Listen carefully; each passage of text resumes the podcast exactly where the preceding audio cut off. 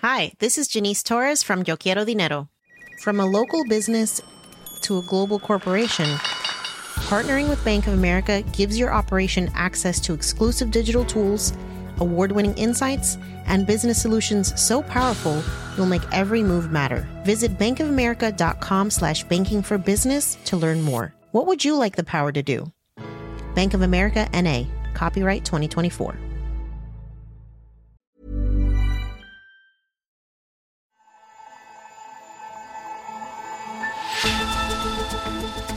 Hello and welcome to Economist Radio. You're listening to Babbage, our weekly show on science and technology.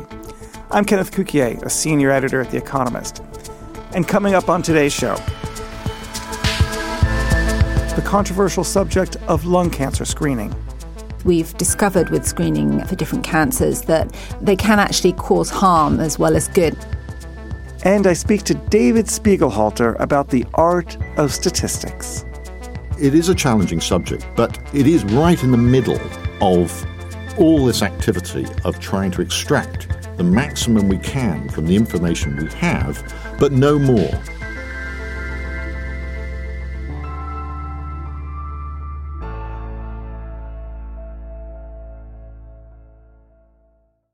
But first, this week, the UK Committee on Climate Change, Britain's independent advisory body, is releasing recommendations on how the UK can cut its carbon emissions.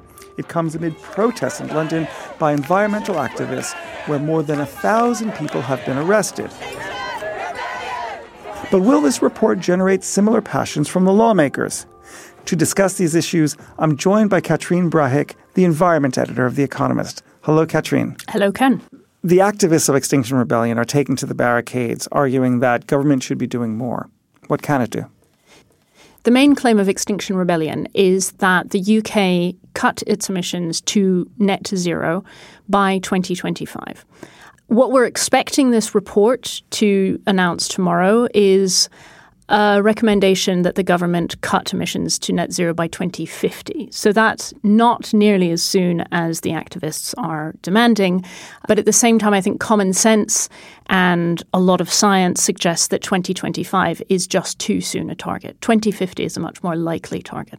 What is net zero? Right. So net zero is effectively eliminating all of Britain's greenhouse gas emissions. The reason that we call it net zero is because there are ways that you can fudge that slightly. Eliminating all greenhouse gas emissions completely is a huge ask. But there are certain measures that you can use in order to make it a net reduction to zero. And what are some of these things that we can do? One main thing which most of the research suggests we are going to need in order to fight climate change is what's known as negative emissions. These are means of sucking carbon dioxide out of the atmosphere, either by, say, planting trees, which store it, or by literally shoving it underground, for instance, under the North Sea, and storing it for hundreds, thousands of years. How do you actually take carbon out of the atmosphere and shove it underground? Right. So that's one of the huge challenges ahead, right? Most of the science suggests that we are going to need some degree of carbon capture and storage.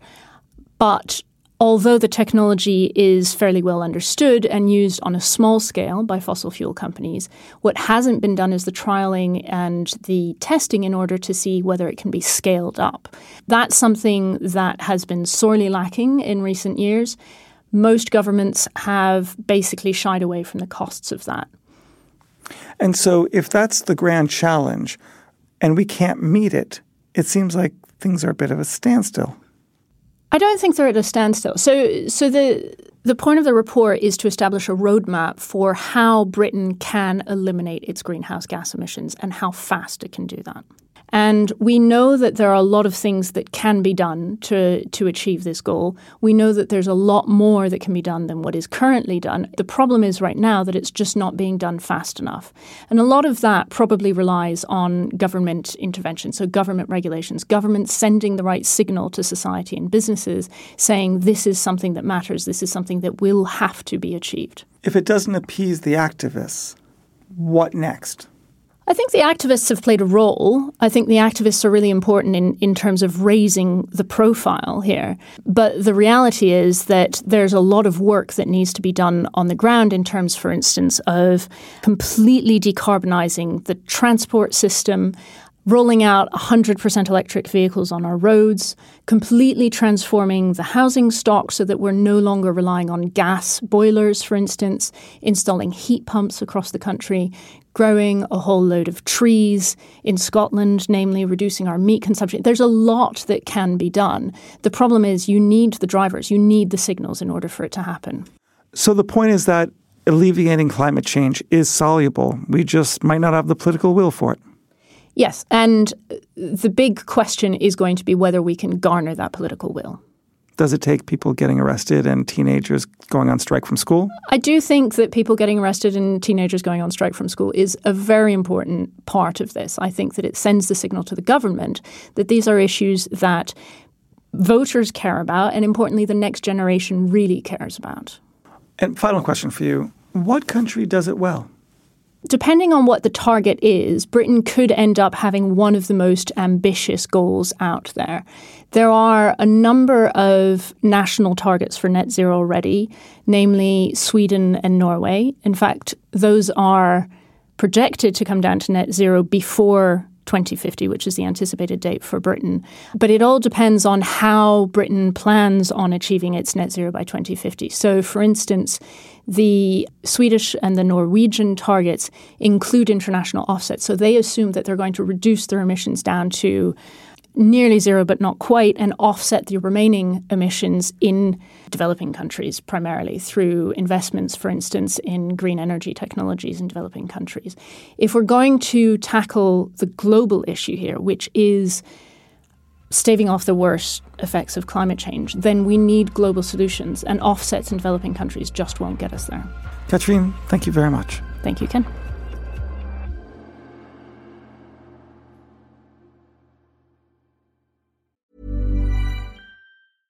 Hi, this is Matt and Sean from Two Black Guys with Good Credit. From a local business to a global corporation. Partnering with Bank of America gives your operation access to exclusive digital tools, award winning insights, and business solutions so powerful you'll make every move matter. Visit bankofamerica.com slash banking for business to learn more. What would you like the power to do? Bank of America, NA, copyright 2024.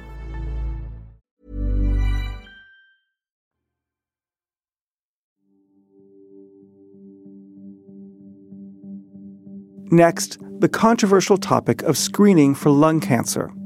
It is one of the most deadly cancers because at the moment of diagnosis, most patients have already arrived at stage four. That means the cancer has spread to other parts of the body, and there is no stage five.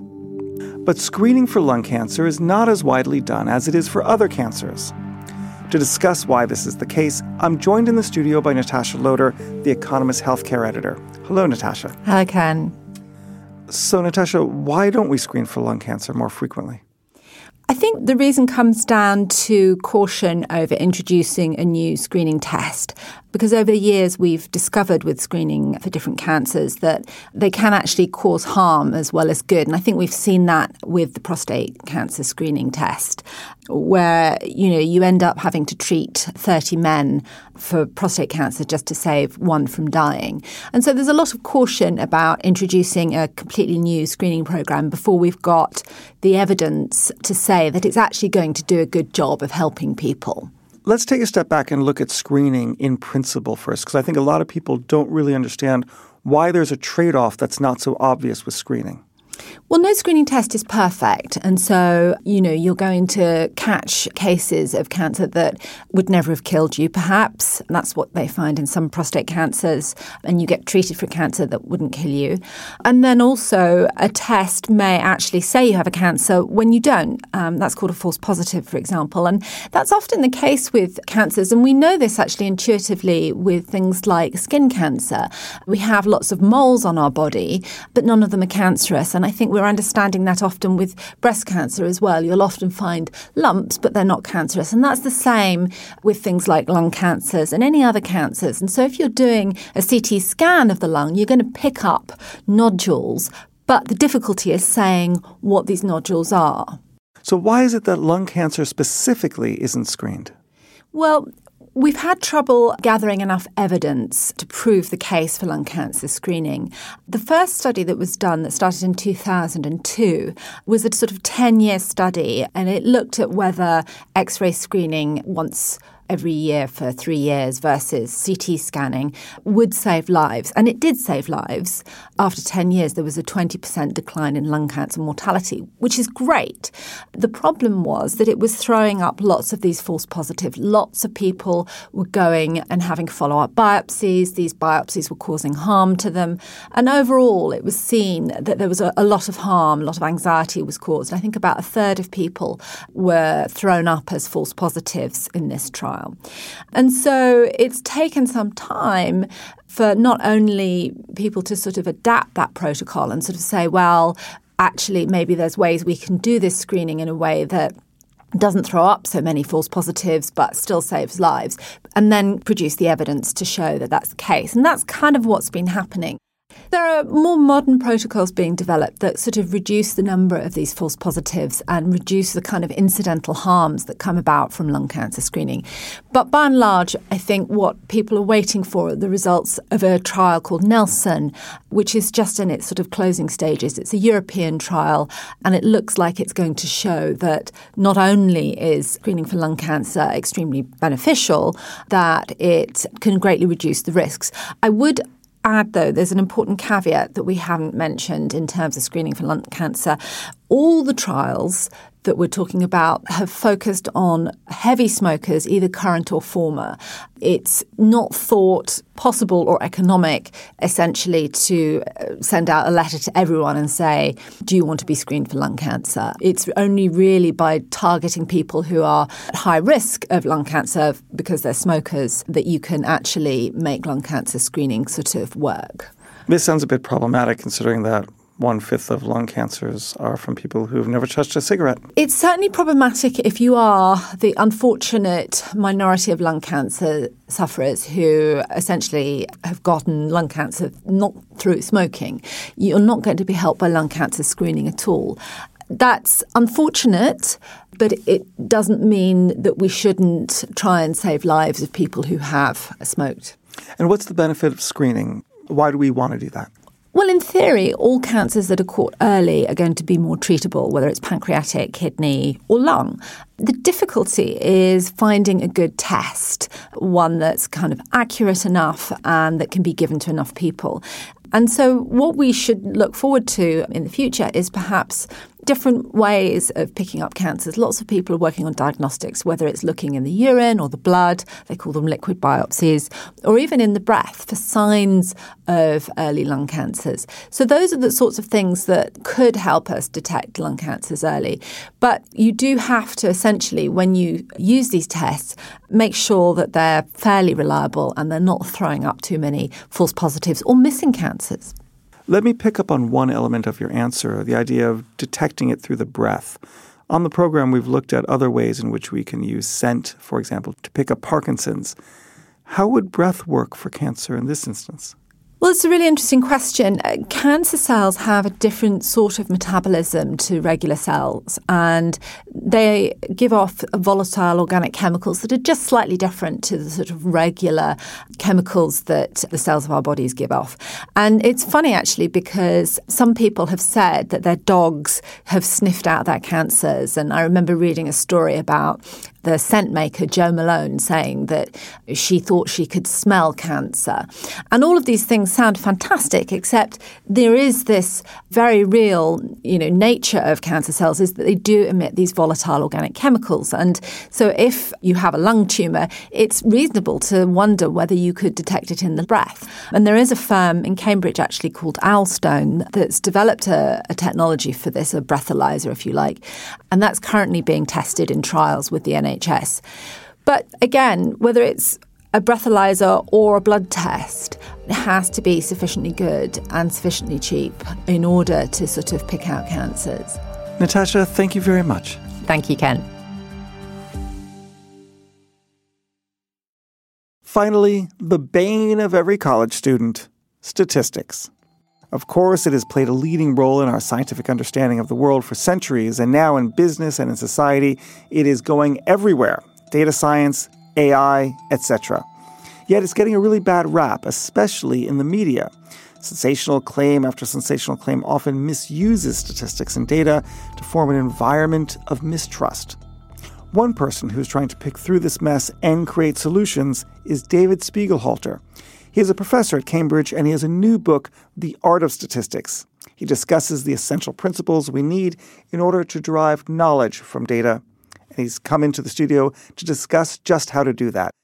So tell me about the problem that you see in the world and how you'd fix it. Well, okay, two things. The first thing is about the teaching of statistics and how it's portrayed, which frankly I think is pretty dire. And what I take in this book is actually to exemplify what's considered a modern way to approach statistics. The traditional statistics course, which I if you might have done and many listeners will have done and probably hated, you know, you start off with some simple stuff, mean, median, mode, and that kind of things, and that's a bit boring. And then you go into probability theory. And then the next thing you're looking at probability distributions for test statistics, and uh, you're looking at the distribution of the sample mean and the central limit theorem. And then you get on to, of course, p values and significance tests and type 1 and type 2 errors and confidence intervals, and then you've got all these formulae, t-tests, chi-squareds, regressions, and it's just like a bag of tools that you might apply to a set of data. I'm nauseous with flashbacks from my undergraduate exactly. days. Which test do I do to this data and this sort of stuff? This is dire. It really is. It puts people off, and it's not what statistics is. So the modern way of teaching statistics, which has been developed largely in New Zealand, in fact, but has been taking off in the States and other places, is to start with problems to see statistics as problem solving. So you start off, what is the problem? That data might be able to help me answer. And it could be a technological problem to do with building a recommendation system or making a prediction or something like that, or it could be a scientific problem about evaluating a new drug or whatever. And then you think, what data do I need? And sometimes you might be able to run an experiment, a randomized trial, but very often you have to make do with the data that you might have. And then you realize the data isn't actually going to be good enough to properly answer my problem. Always the case. Always the case. There's always inadequacies in the data, both because you can't measure the right things, or it's missing, or it's poorly recorded, or whatever. And that is actually the main bit of statistics. Is trying to match the data with the problem you've got and then drawing the correct answer. The actual doing the technical stuff and running the software and choosing which test is so minimal compared with all that work on trying to solve problems. Now, there's another problem. It's not talked about enough, but it's there, lingering. It's a little bit like the problem, quote unquote, of literacy in the printing press. It all worked really well when a handful of people were literate, they could read, ideas would pass among people in a very coordinated and, and elevated way. And once you gave the hoi polloi the ability not just to read but to write, anything goes we're having the same issue now with data everywhere we look in society because of Microsoft Excel and Tableau software, and everywhere wants to be a data driven organization, and they might not have the competence to use it wisely. Exactly. And it's not just a matter of competence, it's a matter of realization of what you can learn from data. And that's why the subtitle of the book is Learning from Data. The point is that, as I say right at the beginning, quoting Nate Silver, you know, 538. Data does not speak for itself. We imbue it with meaning data will you can't it's not just an automatic process that I think I'm, I'm, afraid some firms might think no we we got some data we'll apply this AI stuff or this machine learning and it'll give us the answer. You know just trundles through this algorithm and out comes an answer. That is completely disastrous. And many in the AI data analytics world of course are realizing it now because of the questions about the fairness the transparency particularly the robustness of algorithms to changing to new environments.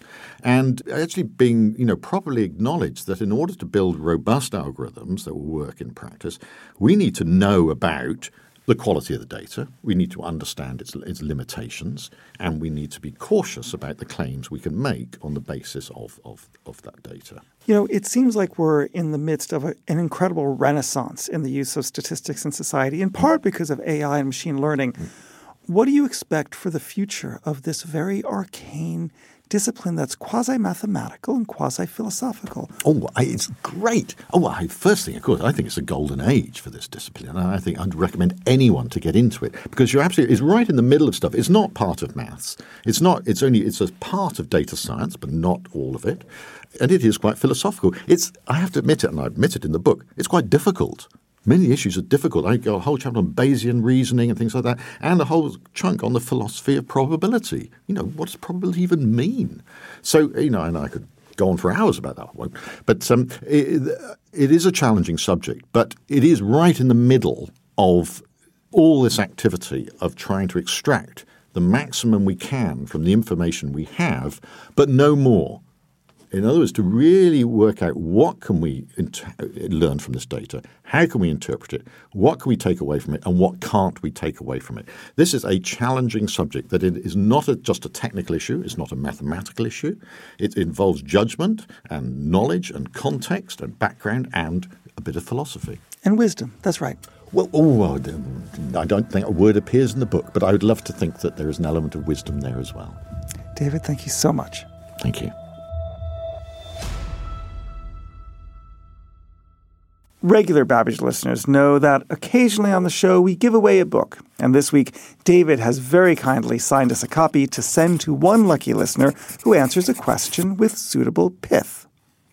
In order to win a copy of The Art of Statistics Learning from Data, please email your answer to the following question. Everyone knows the famous saying that there are three types of lies lies, damn lies, and statistics. But we want listeners to flip that around and suggest a new phrase starting with, there are three types of truths. Dot, dot, dot. So please finish that sentence and email your answers to radio at economist.com. The team here will look at it, and with our complete subjectivity and arbitrariness and capriciousness, we will choose one lucky listener. We will send them a book, and we will read out the phrase on air in another program. And that's all for this week's edition of Babbage. Please rate us on Apple Podcasts because it does make a difference. I'm Kenneth Cukier, and in London, this is The Economist.